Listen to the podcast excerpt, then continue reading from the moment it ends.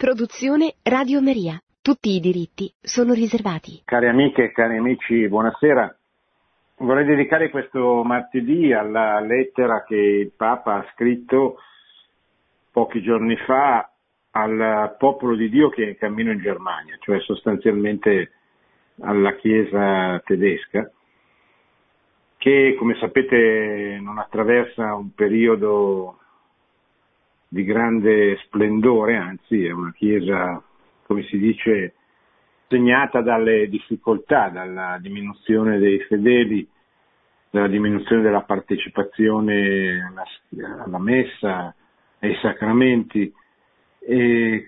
così da una, una crisi che investe la dottrina, la fede, non soltanto la morale e i comportamenti. E tuttavia il Papa affronta questi temi eh, con molta schiettezza, dopo averli già affrontati negli incontri con i vescovi, nelle visite ad Limina, cioè in quelle visite che ogni cinque anni i vescovi delle diverse regioni ecclesiastiche fanno a Roma al Papa,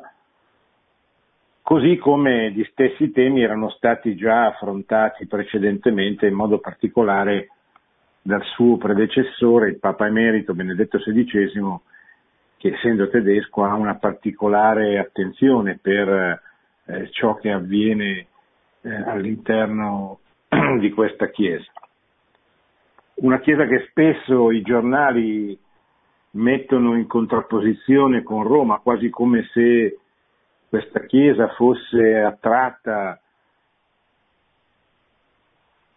500 anni dopo dalla Riforma e la divise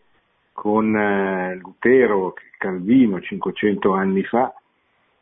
e che ancora oggi è una ferita profonda che divide i cristiani nel mondo, in modo particolare in Germania, dove la riforma si è particolarmente sviluppata, la riforma di Lutero si è particolarmente sviluppata. E pur tuttavia Papa segna anche i, i segnali che non mancano, piccoli, ma, ma, ma esistenti, ma reali, che fanno sperare nel fatto che la Chiesa saprà superare anche questo grande periodo, lungo periodo di difficoltà. Del resto è bene ricordare, anche per non eh, favorire scoraggiamenti che non servono a nessuno se non al diavolo che vuole dividere e spegnere il fuoco della fede, del resto la Chiesa ha sempre conosciuto periodi di profonda crisi.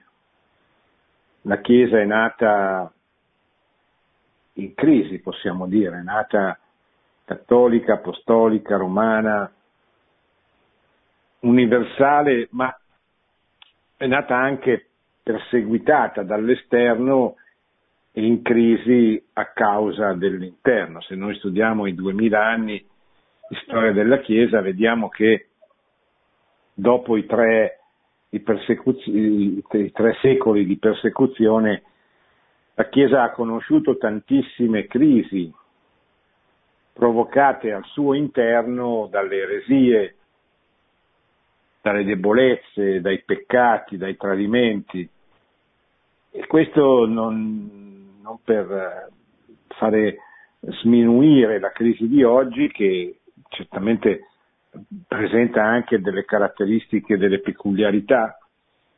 ma per ricordare che la Chiesa è sempre stata in crisi, del resto la riforma di Lutero fu preceduta da un, di, da un, lungo periodo di crisi della Chiesa, crisi nel morale, nei costumi, eh, soprattutto nella, nella, nella, corruzione che era penetrata in quell'epoca eh, non solo nella Chiesa tedesca ma anche nella stessa Roma e che fu uno dei motivi che favorì la diffusione della, delle, del, dell'eresia luterana e, e quindi questa, questa, questa crisi era molto diffusa, era molto presente e, però non è, non è stata l'unica, né prima e dopo gli anni che hanno preceduto la riforma protestante, la Chiesa ha riconosciuto, ha conosciuto momenti di splendore, momenti di grande espansione, di grande desiderio, fervore missionario, ma anche problemi di grande crisi. E insisto sull'aspetto missionario perché, se ho letto bene, il senso un po' di questa lettera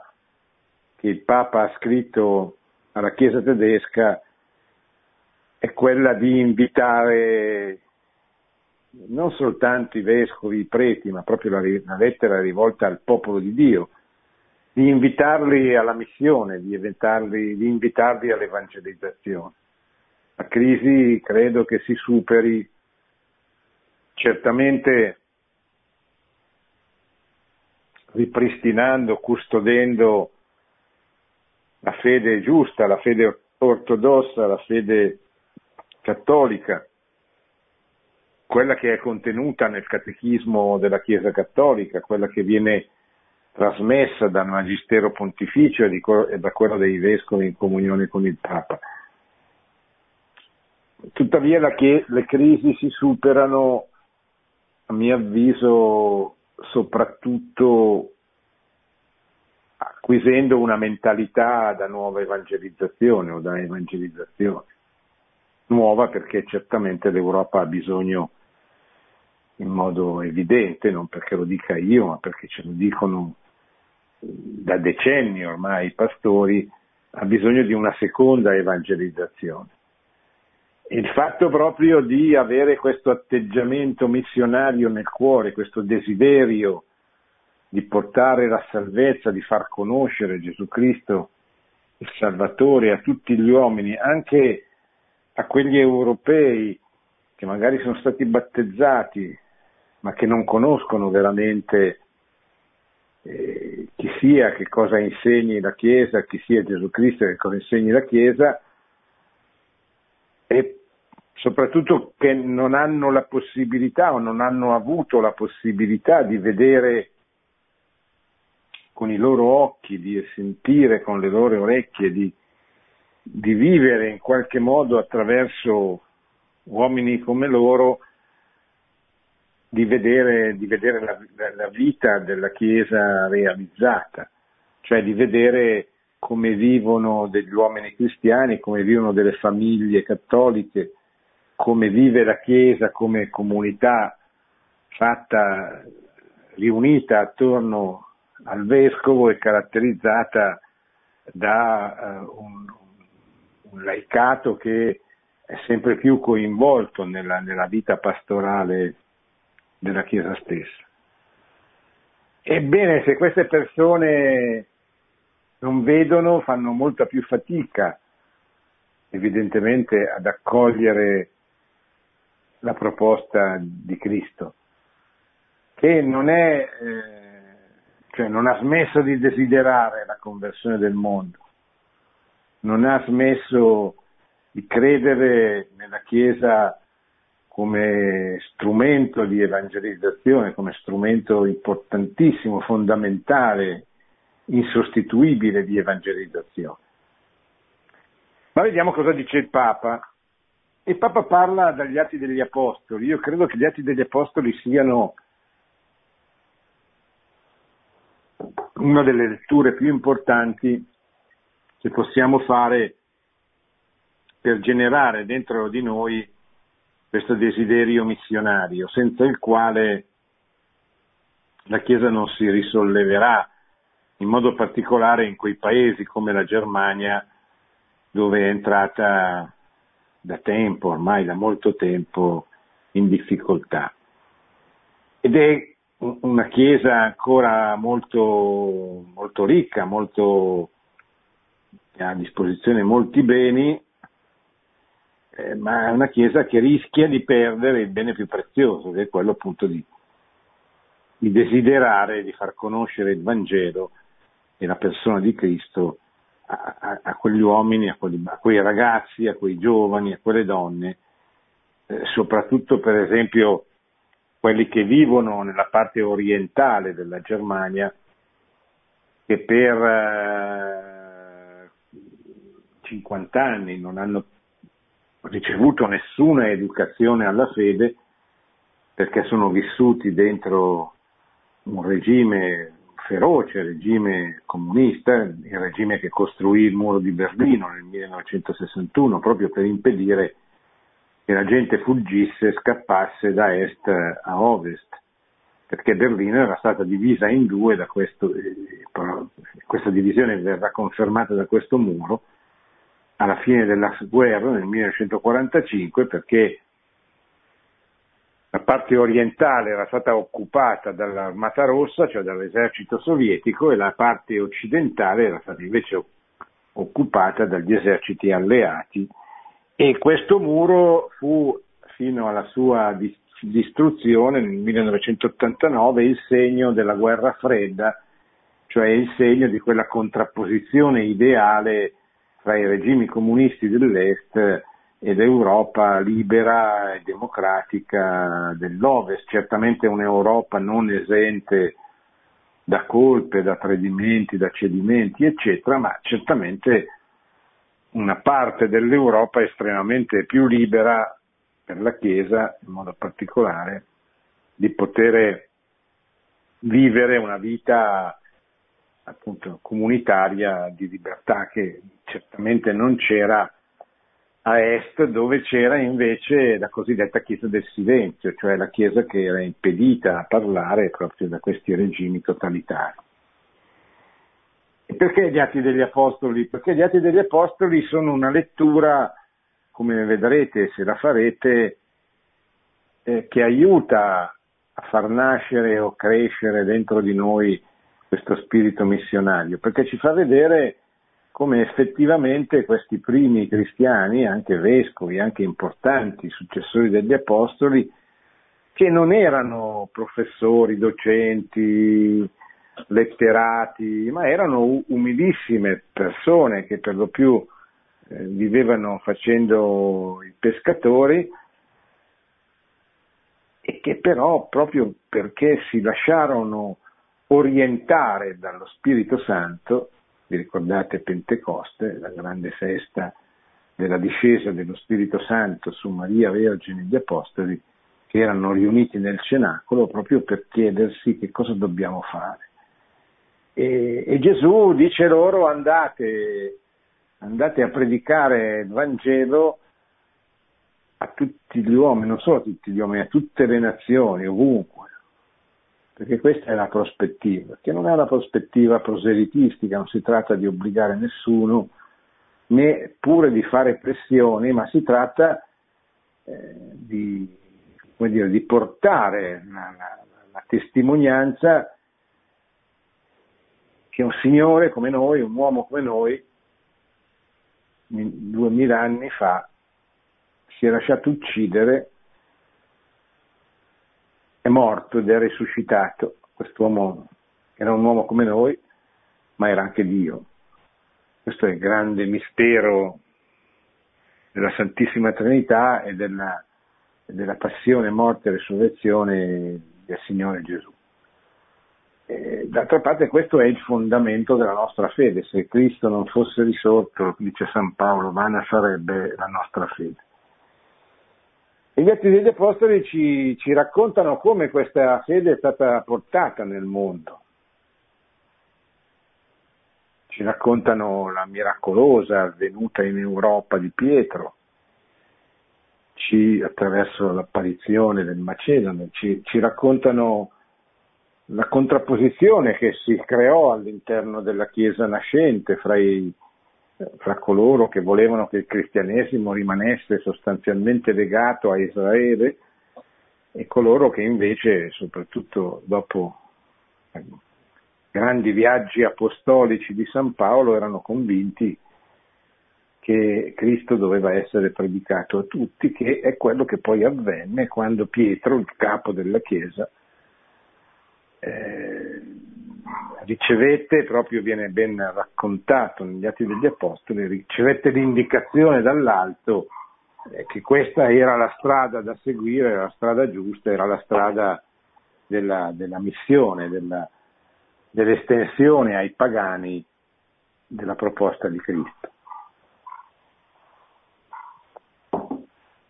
E il Papa parte da qui, appunto dagli Atti degli Apostoli, mi raccomando vivamente a tutti di, di leggerli. Poi parla un po' della Chiesa tedesca, della sua generosità, mm, suo, dei suoi aiuti,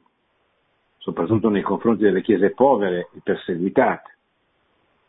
Ma non si limita a questo, parla, ricorda i santi, ricorda il cammino ecumenico, cioè il dialogo avviato ormai da una cinquantina d'anni con i protestanti affinché eh, quando Dio vorrà ci possano essere, ci possono essere le condizioni per eh, il venir meno di questo scandalo della divisione che è grave con gli ortodossi da mille anni, ma è grave anche con i protestanti da 500 anni. Ma poi cominciano le dolenti note, Papa non fa finta di non vedere. Oggi dice, tuttavia concordo con voi su quanto sia doloroso constatare la crescente erosione e il decadimento della fede con tutto ciò che questo comporta a livello non solo spirituale ma anche sociale e culturale. È chiaro che la fede in Europa non si è incarnata inculturata superficialmente, ma è penetrata profondamente dando vita a una civiltà, una civiltà cristiana che, che non è altro che un, un mondo dove si fa riferimento al Vangelo nella vita pubblica, nella vita delle nazioni. Ecco, pensate che civiltà cristiana sia un luogo dove comandano i preti, no, non è, non è questo, anzi nei mille anni di cristianità in Europa ci sono stati scontri fra il Papa e l'imperatore, fra le due respubbliche, fra le due cristianità, quella occidentale e quella orientale, addirittura fra santi, proprio gli apostoli, i dati degli apostoli ci raccontano come i santi litigavano fra di loro. Eh. San Barnaba e San Paolo si dividono perché avevano una prospettiva diversa sul che fare di, di, di Marco, evangelista, che poi diventerà l'evangelista di Pietro, che eh, Paolo non voleva perché l'aveva, eh, li aveva un po' abbandonati, erano molto giovani, e Barnaba voleva invece. Marco poi rientrerà al servizio, al servizio per aiutare Paolo e diventerà un grande, un grande santo, ma i santi sono uomini, uomini che si sforzano di amare Dio, di fare la sua gloria, ma non sono esenti da debolezze, da colpe, da peccati, eccetera. E questa decadenza quindi della Chiesa tedesca è una decadenza che nasce dalla fede, dal, dalla mancanza di un'autentica e costante professione di fede da parte eh, delle persone autorevoli. Però non nasce solo questo, la crisi della Chiesa tedesca non è la crisi solo della fede, è la crisi della cultura, la crisi del sistema che ha messo in piedi, che è certamente molto appannato molto in difficoltà, ma che esiste ancora, soprattutto nella parte meridionale del paese, la Baviera, che è la zona più cattolica della Repubblica tedesca. Per affrontare questa situazione i vostri pastori hanno suggerito un cammino sinodale. Cioè, qui eh, occhio alle parole, il, cammino, il sinodo eh, non è altro che un incontro dura nel tempo, di solito tre settimane, dei vescovi interessati al tema trattato del sinodo, che a volte è un tema di carattere geografico, il sinodo dell'Amazzonia che ci sarà a ottobre, il sinodo della Chiesa in Africa, che c'è stato in Asia, a volte essere un argomento, un sinodo sulla famiglia, da cui è nata la familiare sconsorzio di Giovanni Paolo II, la, il sinodo sulla, sull'Eucaristia, da cui è nata Ecclesia d'Eucaristia, il sinodo sulla catechesi, da cui nasce Catechesi Tradende nel 1980, all'inizio del pontificato di Giovanni Paolo, eccetera, eccetera, eccetera. E qui eh, l'ipotesi è quella di un sinodo per la Chiesa tedesca. Il sinodo è un luogo dove i vescovi si incontrano e cercano di analizzare un problema o un territorio e di prendere delle decisioni operative, pastorali che possano aiutare coloro che vogliono evangelizzare o rievangelizzare per la seconda volta questo territorio, dando loro aiuti, suggerimenti, materiali, sostegno, eccetera, eccetera. Il Papa qui enuncia alcune sue idee molto forti sul tema del sinodo, dice il sinodo deve coinvolgere tutti, non deve essere il sinodo dei vescovi, ma neppure dei preti, dovrebbe essere proprio un sinodo in cui si riuscisse a coinvolgere tutti i, i fedeli. Un sinodo quindi che parte dal basso e dal basso comunica verso l'alto e viceversa. Ci possono essere, dice il Papa, delle tentazioni e eh, fa qualche esempio. Dice, in tal senso, a volte in serie e inevitabili analisi si può cadere in sottili tentazioni alle quali ritengo necessario prestare attenzione e cura, poiché lungi dall'aiutarci a camminare insieme, ci manterranno aggrappati e installati in ricorrenti schemi e meccanismi che finiranno con lo snaturare o limitare la nostra missione. E per di più con l'aggravante che se non ne saremo consapevoli potremo finire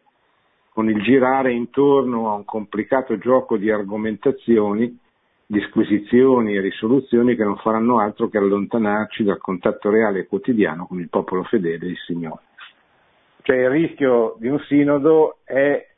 che si dimentichi la realtà, cioè che si parli di quello che magari alcuni ritengono sia un grande problema, ma che in realtà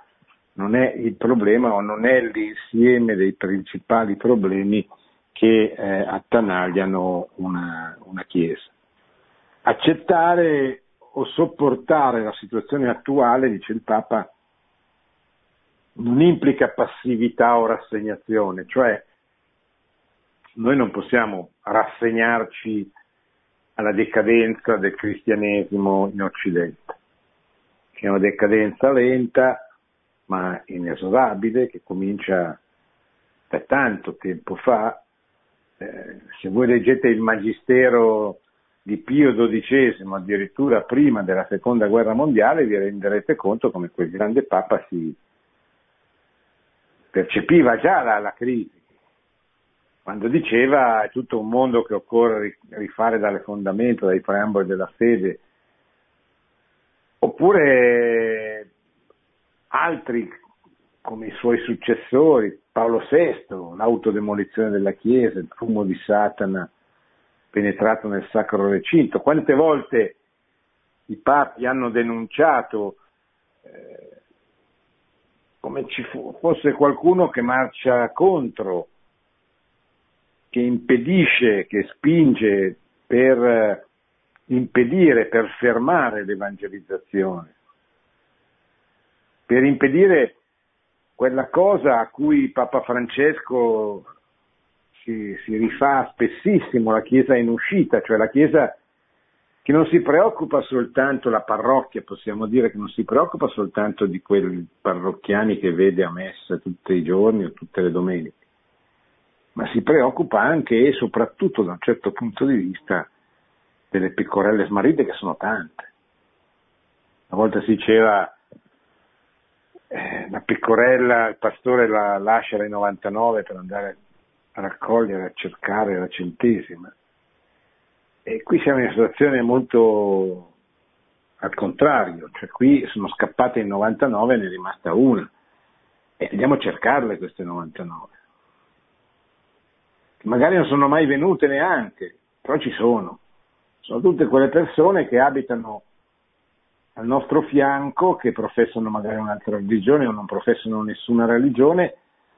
noi dobbiamo trovare il modo di parlare con queste persone. Anzitutto pregando per loro, pregando per la loro conversione, che è il dialogo più efficace e più importante, quello che mette l'interlocutore nella condizione di, di aprirsi sostanzialmente anche alla proposta di Cristo.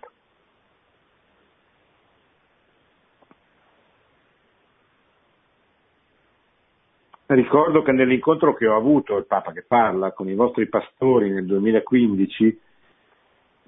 ho detto loro che una delle prime grandi tentazioni a livello ecclesiale era credere che le soluzioni ai problemi presenti e futuri sarebbero venute solo da riforme puramente strutturali, organiche o burocratiche, ma che alla fine della giornata non avrebbero toccato affatto i nuclei vitali che esigono attenzione. Cioè non siamo di fronte a un problema organizzativo, non è che facciamo l'ennesima riforma, l'ennesimo programma pastorale, l'ennesima, cambiamo qualche cosa. Cioè, queste cose se ci sono vanno corrette, ma non è quello il cuore del problema. Si tratta, dice il Papa, di una sorta di nuovo pelagianesimo. Che cos'era il pelagianesimo? Era quell'eresia dei primi secoli della Chiesa che pensava sostanzialmente dal monaco Pelagio che l'uomo potesse salvarsi con le sue opere, con la sua azione, con la sua vita. Questo eh, basta un minimo di esperienza nella vita personale e spirituale per rendersi conto che noi da soli non salviamo nulla, tantomeno noi stessi. Che noi possiamo salvare, salvarci nella misura in cui ci lasciamo salvare, cioè mettiamo la nostra vita a disposizione del Signore, il quale non ci chiederà di, di fare cose strane, chiederà di fare bene il nostro lavoro, di vivere bene la nostra famiglia, di aiutare la nostra patria a uscire dalle difficoltà, di aiutare la Chiesa a diventare missionaria, a uscire, insomma, ad andare anche alla ricerca degli uomini che sono lontani e che non si vedono mai. Non è la burocrazia, non sono i piani pastorali, dice il Papa. Alla base di questa tentazione c'è il pensare che di fronte a tanti problemi e a carenze la risposta migliore sarebbe riorganizzare le cose, fare cambiamenti e specialmente rammendi che consentano di mettere in ordine, in sintonia la vita della Chiesa, adattandola alla logica presente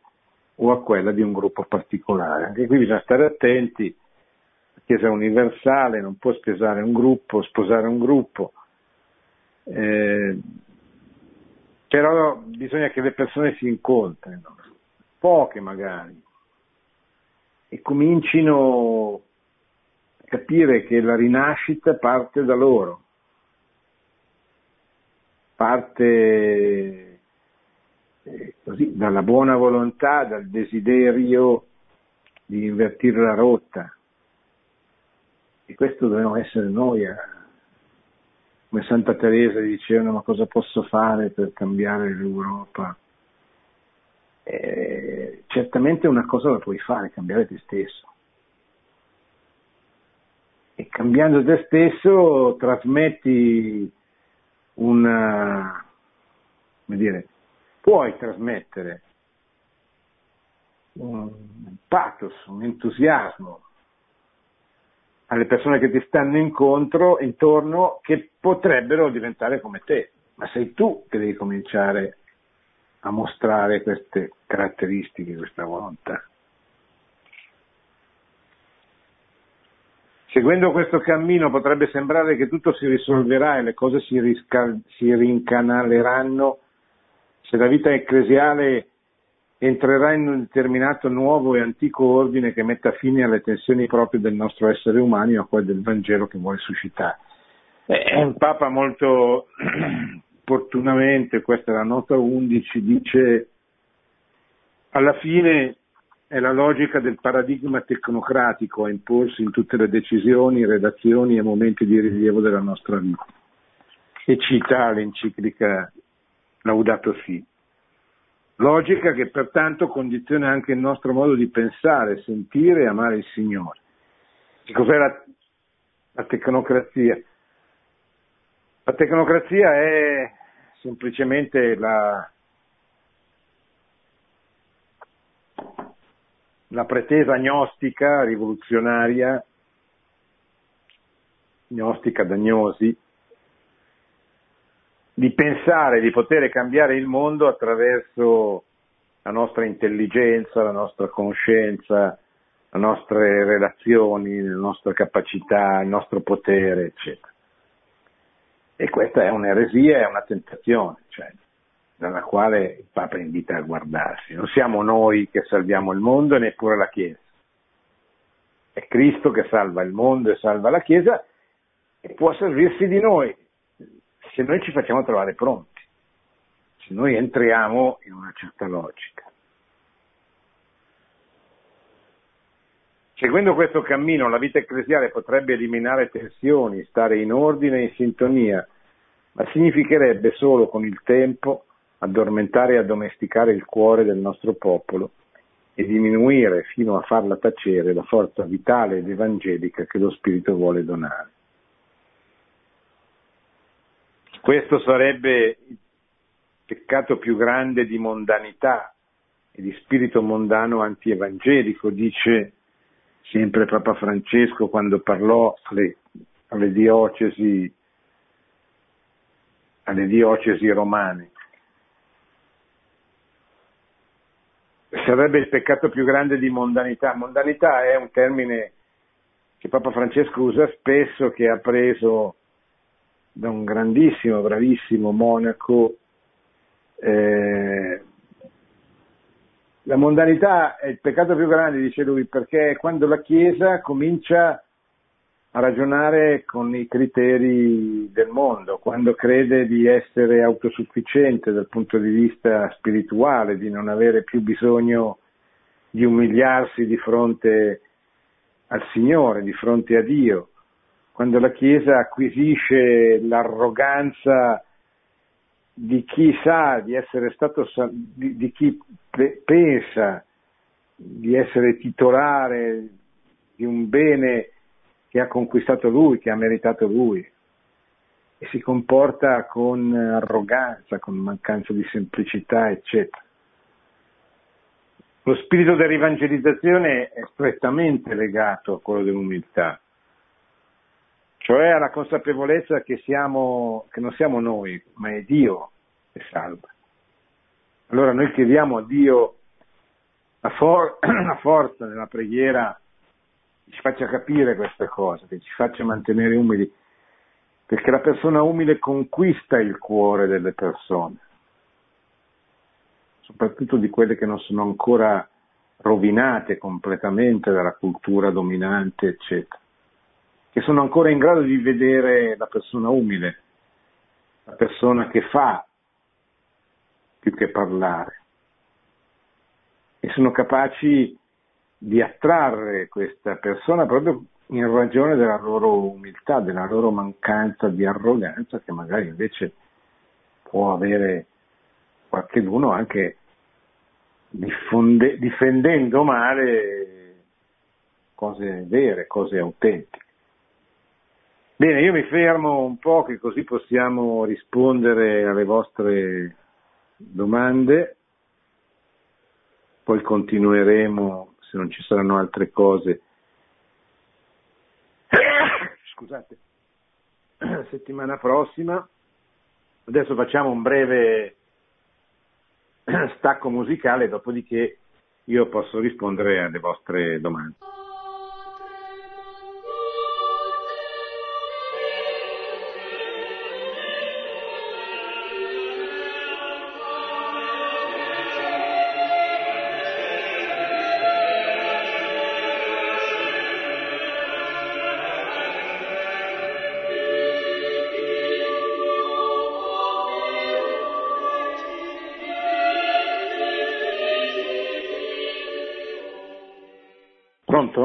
Pronto? Pronto? Buonasera.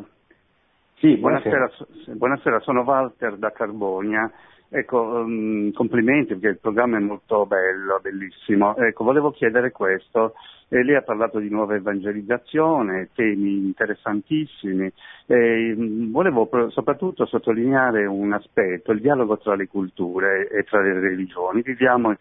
in un mondo che io penso che ha proprio un urgente bisogno del dialogo tra le culture e tra le religioni, cioè vedendo proprio nelle differenze eh, tra le culture, tra le, tra le religioni, non una minaccia ma una ricchezza.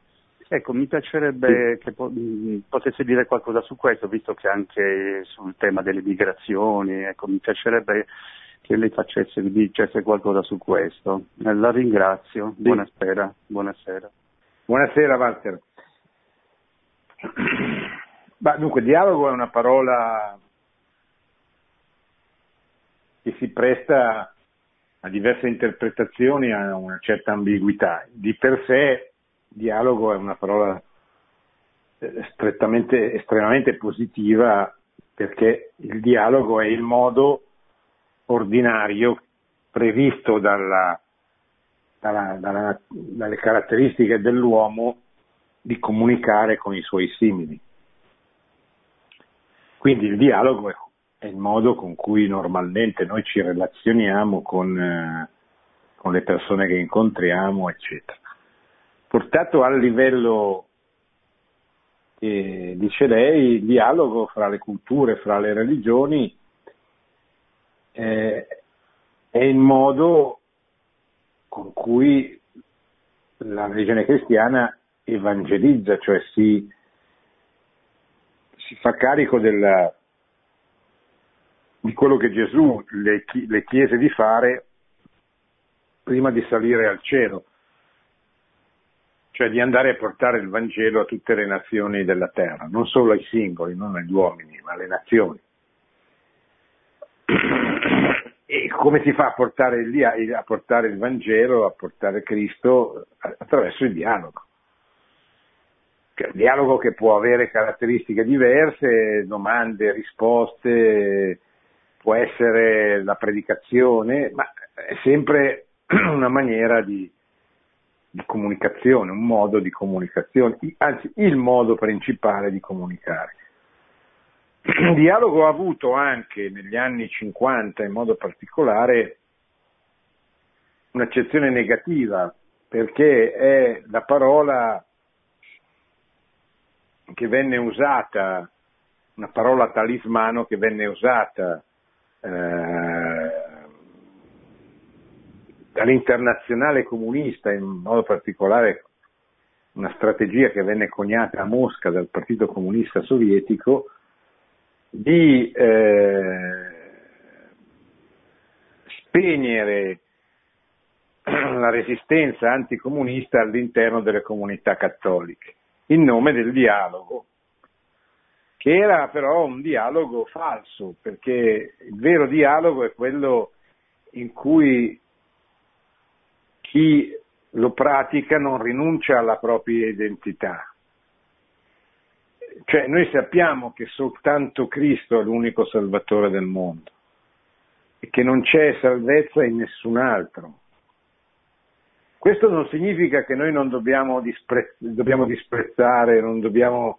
avere degli atteggiamenti positivi nei confronti degli uomini che professano altre religioni, anzi, anzitutto perché la religiosità naturale è una cosa buona, cioè eh, eh, è una caratteristica di ogni uomo in ogni tempo, in ogni cultura, in ogni civiltà, quella di essere religioso. Poi è chiaro che le, diverse religioni, dal politeismo alle grandi religioni rivelate, alle grandi religioni orientali,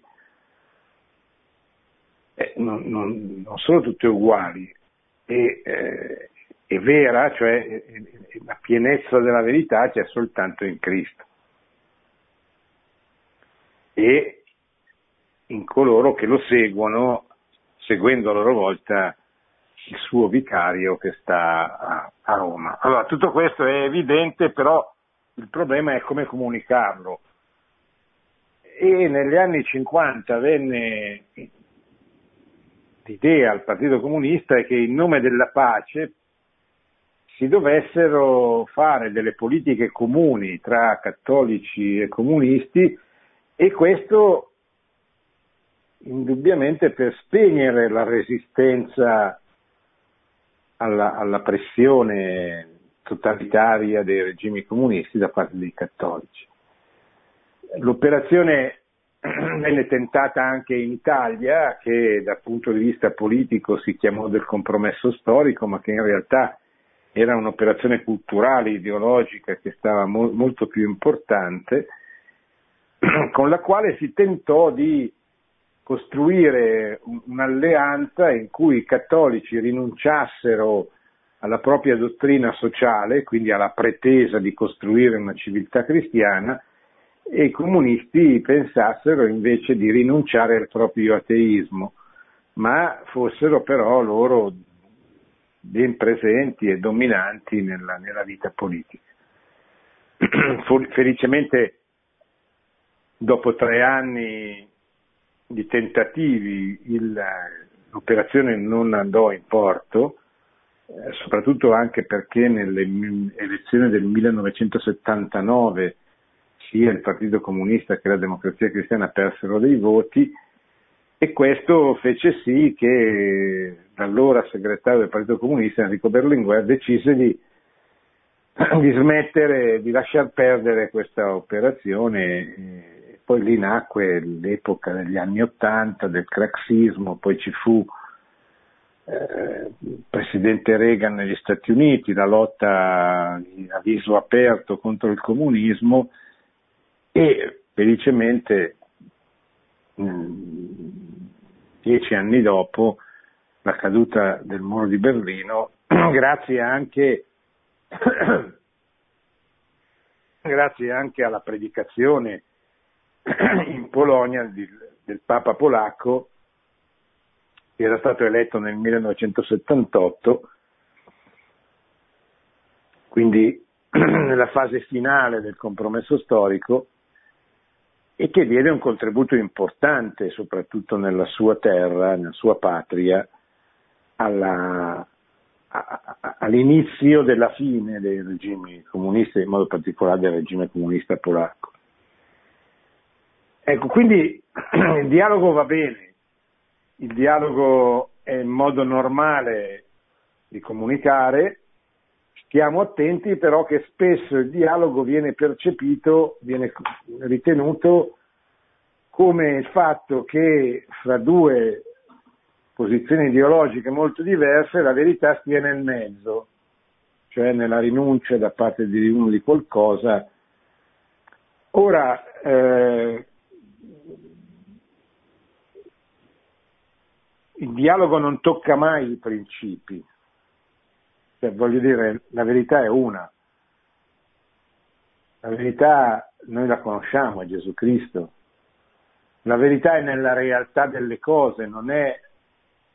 nel, nel, soggetto, cioè non sono io che produco la verità, io cerco faticosamente perché sono, eh, sono molto limitato, cerco di di cercare la verità nella realtà delle cose, consapevole di non arrivare mai a percepirla e a padroneggiarla in modo completo e definitivo, ma consapevole anche che posso avvicinarmi. Ma la verità non è il risultato del fatto che, come era nel dialogo con i comunisti, io rinuncio alla dottrina sociale della Chiesa, cioè rinuncio a che la fede diventi cultura e costruisca un mondo ispirato al Vangelo per fare un accordo con i comunisti che rinunciano a, a loro volta a qualcosa d'altro. Quello non è dialogo. Quello è un compromesso inaccettabile, perché ci sono anche compromessi accettabili, ma questo è un compromesso inaccettabile,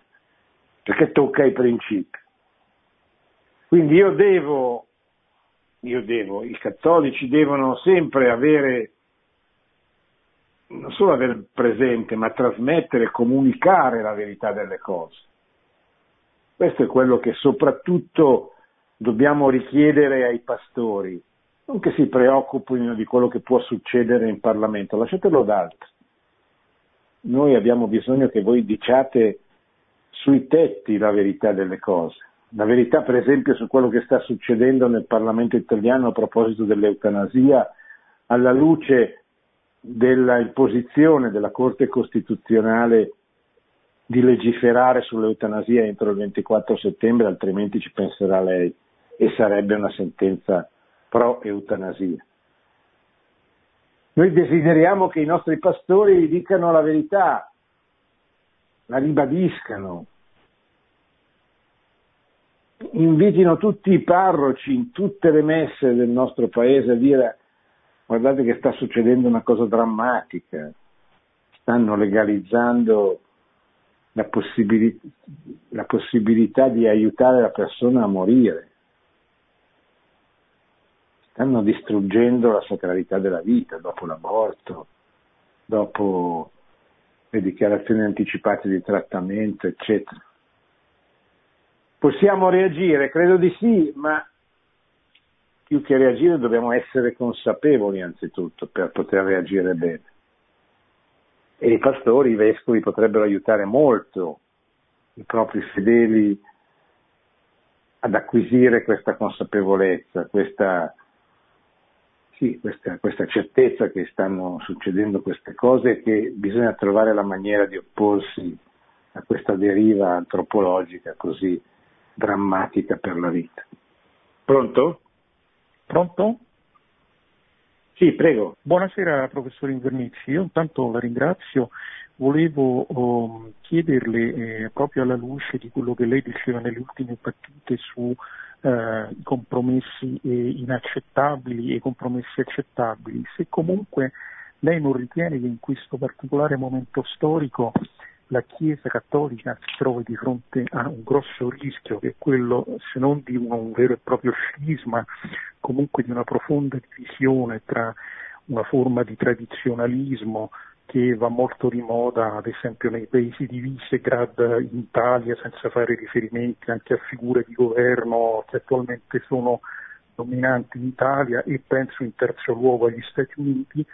e una visione cristiana più integrale che tiene conto anche delle esigenze di giustizia sociale, ad esempio di solidarietà con gli immigrati. Lo dico perché ormai a me pare evidente che sempre più si contrappone una visione etnica, bianca, quasi ariana del cristianesimo che ha forti radici nazionaliste e un cristianesimo che è quello del Papa, che è quello integrale. Io penso che serviranno molti anni per veramente sanare le ferite gravissime per cui anche persone che sono state insomma, su, queste, su questa emittente a cui lei parla hanno messo in dubbio addirittura la validità dell'elezione di questo Papa. Penso che siano grosse, grosse ferite per cui dobbiamo pregare. La ringrazio. Sì, beh, indubbiamente eh, il, il pericolo che indica lei esiste non, non, è una novità, cioè oggi in questi anni, questi ultimi anni si è, eh, dire, si si è, si è estesa si è esteso il numero delle persone che cadono dentro in questa um, ambiguità, cioè eh, credono che l'autorità nella Chiesa sia qualcosa da cui si possa prescindere. Eh, io credo che mai come in questo momento storico è necessario ribadire la fedeltà al Papa, a ogni Papa, chiunque esso sia, con qualsiasi cultura, con qualsiasi eh, prospettiva culturale si presenti, eccetera anche perché non è che poi si ricostruisce eh, la, la, la ferita al cuore dell'autorità quando domani ci fosse un Papa con un'altra, con una diversa prospettiva culturale, eccetera. eh, la Chiesa è fatta così, con queste caratteristiche, quella di essere petrina. Gesù gli ha affidato il potere di guidare i fedeli e quindi noi dobbiamo sempre mantenere questo. Questo non significa che eh, non ci possano essere eh, degli atteggiamenti che turbano, che danno, che creano delle difficoltà che, non, non, che noi non riusciamo a capire, possono anche essere corretti eh, successivamente. Non tutti i papi della storia bimillenaria della Chiesa eh, sono saliti sugli altari e sono diventati esemplari, ma tutti i papi vanno obbediti perché se questo principio cominciasse ad essere messo in discussione seriamente, verrebbe minata proprio la comunione eh, della Chiesa. Ecco, detto questo, io non, eh, non sarei così tranchant nella, nella divisione. Eh, esistono delle persone, degli ambienti che rifiutano la Chiesa dal Concilio Vaticano II in poi, ritenendo che da 70 anni la Chiesa ha imboccato una strada sbagliata e che deve tornare indietro. Sono quelli che non hanno colto l'interpretazione del Concilio così come l'ha indicata l'hanno indicata tutti i papi e in modo particolarmente efficace Benedetto XVI nel famoso discorso del dicembre del 2005 quando disse il concilio è una riforma nella continuità dell'unico soggetto che è la Chiesa. Però c'è anche un errore che per decenni ha avuto il sopravvento culturale all'interno del mondo cattolico che interpreta il concilio come una rivoluzione, come un cambiamento radicale, un distacco radicale dalla Chiesa precedente gli anni del Concilio. Ed è una interpretazione che non, eh, non ama particolarmente i documenti del Concilio, ma contrappone i documenti allo spirito del Concilio che sarebbe stato molto più rivoluzionario se Paolo VI non fosse intervenuto per fermare questi entusiasmi rivoluzionari, in modo particolare con la, la famosa nota previa sull'autorità del Papa all'interno del, del Concilio. Ecco, questo è un nodo molto importante perché poi i papi successivi vengono letti in contrapposizione gli uni contro gli altri a secondo di questa, di questa, di questa lettura e vengono di fatto stravolti perché Giovanni Paolo II e Benedetto XVI che parlavano del concilio continuamente cercando di applicarlo nella vita quotidiana dei paesi a cui si rivolgevano, vengono considerati, eh, se non dei nemici, insomma, vengono considerati quasi come se avessero eh, bypassato il problema del concilio. Invece Francesco viene retto come eh, così, il Papa progressista che mette, vuol fare la rivoluzione anche se c'è una curia che ostacola, eccetera. Purtroppo queste posizioni sbagliate nascono dalla, dalla mancanza di umiltà nei confronti del Magistero, cioè noi non, non possiamo porci sopra il Magistero, noi dobbiamo cercare di comunicare quello che il Magistero della Chiesa ci dice. Eh, non tanto preoccuparci dell'interpretazione, ma preoccupandoci della comunicazione, del trasmettere quello che i papi vogliono dire nei documenti. Poi se c'è qualcosa che non si capisce, che non si capirà, eh, verrà il tempo della chiarificazione, probabilmente saranno gli stessi papi che ci aiuteranno a, ad approfondire, a capire meglio, eccetera. Ma il Magistero è, è, è il vero dimenticato del nostro tempo. Una sua lettura sine glossa, cioè senza volontà di interpretarlo a tutti i costi, stravolgendolo e portandolo nella propria direzione. La sua lettura per quello che è aiuterebbe proprio i fedeli ad avere questo atteggiamento di obbedienza nei confronti, non tanto nei confronti del singolo Papa, che non chiede l'obbedienza da un certo punto di vista, chiede la sequela, cioè dobbiamo andare dietro a questo insegnamento, a questo magistero che grazie a Dio la Chiesa ha da sempre e che le permette di avere un faro nella notte, nella confusione, un punto di riferimento che i protestanti per esempio non hanno e che è causa di tantissime divisioni, tantissime sette, congregazioni, quante sono diventate quelle protestanti. Bene, siamo arrivati alla fine e abbiamo letto la prima parte di, questo, di questa lettera di Papa Francesco alla Chiesa tedesca, una lettera importante in un momento storico molto difficile per questa Chiesa che attraversa un periodo di crisi eh, particolarmente grave e profonda. E poi siamo da lì partiti a riflettere così sul tema del magistero, dell'insegnamento, dell'obbedienza, eccetera. Oggi la Chiesa, eh, come dicevo, è in crisi, ma come, come lo è stata in tanti periodi della sua storia. È in difficoltà come lo è stata in tanti periodi della sua storia, eh, ma noi viviamo questa crisi, questa difficoltà, quindi è di fronte a questa crisi, a questa difficoltà che dobbiamo cercare di uscire e di farlo bene, eh, senza indugiare nelle divisioni, nelle contrapposizioni, eccetera, e come tutte queste cose vengono dal demonio che vuole dividere, vuole rendere incapace. Abbiamo visto che la, la, la risposta alla crisi è la missione, lo spirito di apostolato, lo zelo, la voglia di, di comunicare Cristo, eccetera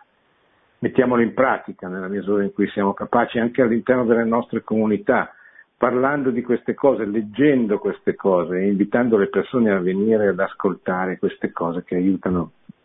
a far crescere nella fede e nello zelo le persone che hanno l'umiltà di accostarsi all'insegnamento del Magistero della Chiesa. Grazie, buonanotte e buona settimana. Produzione Radio Maria. Tutti i diritti sono riservati.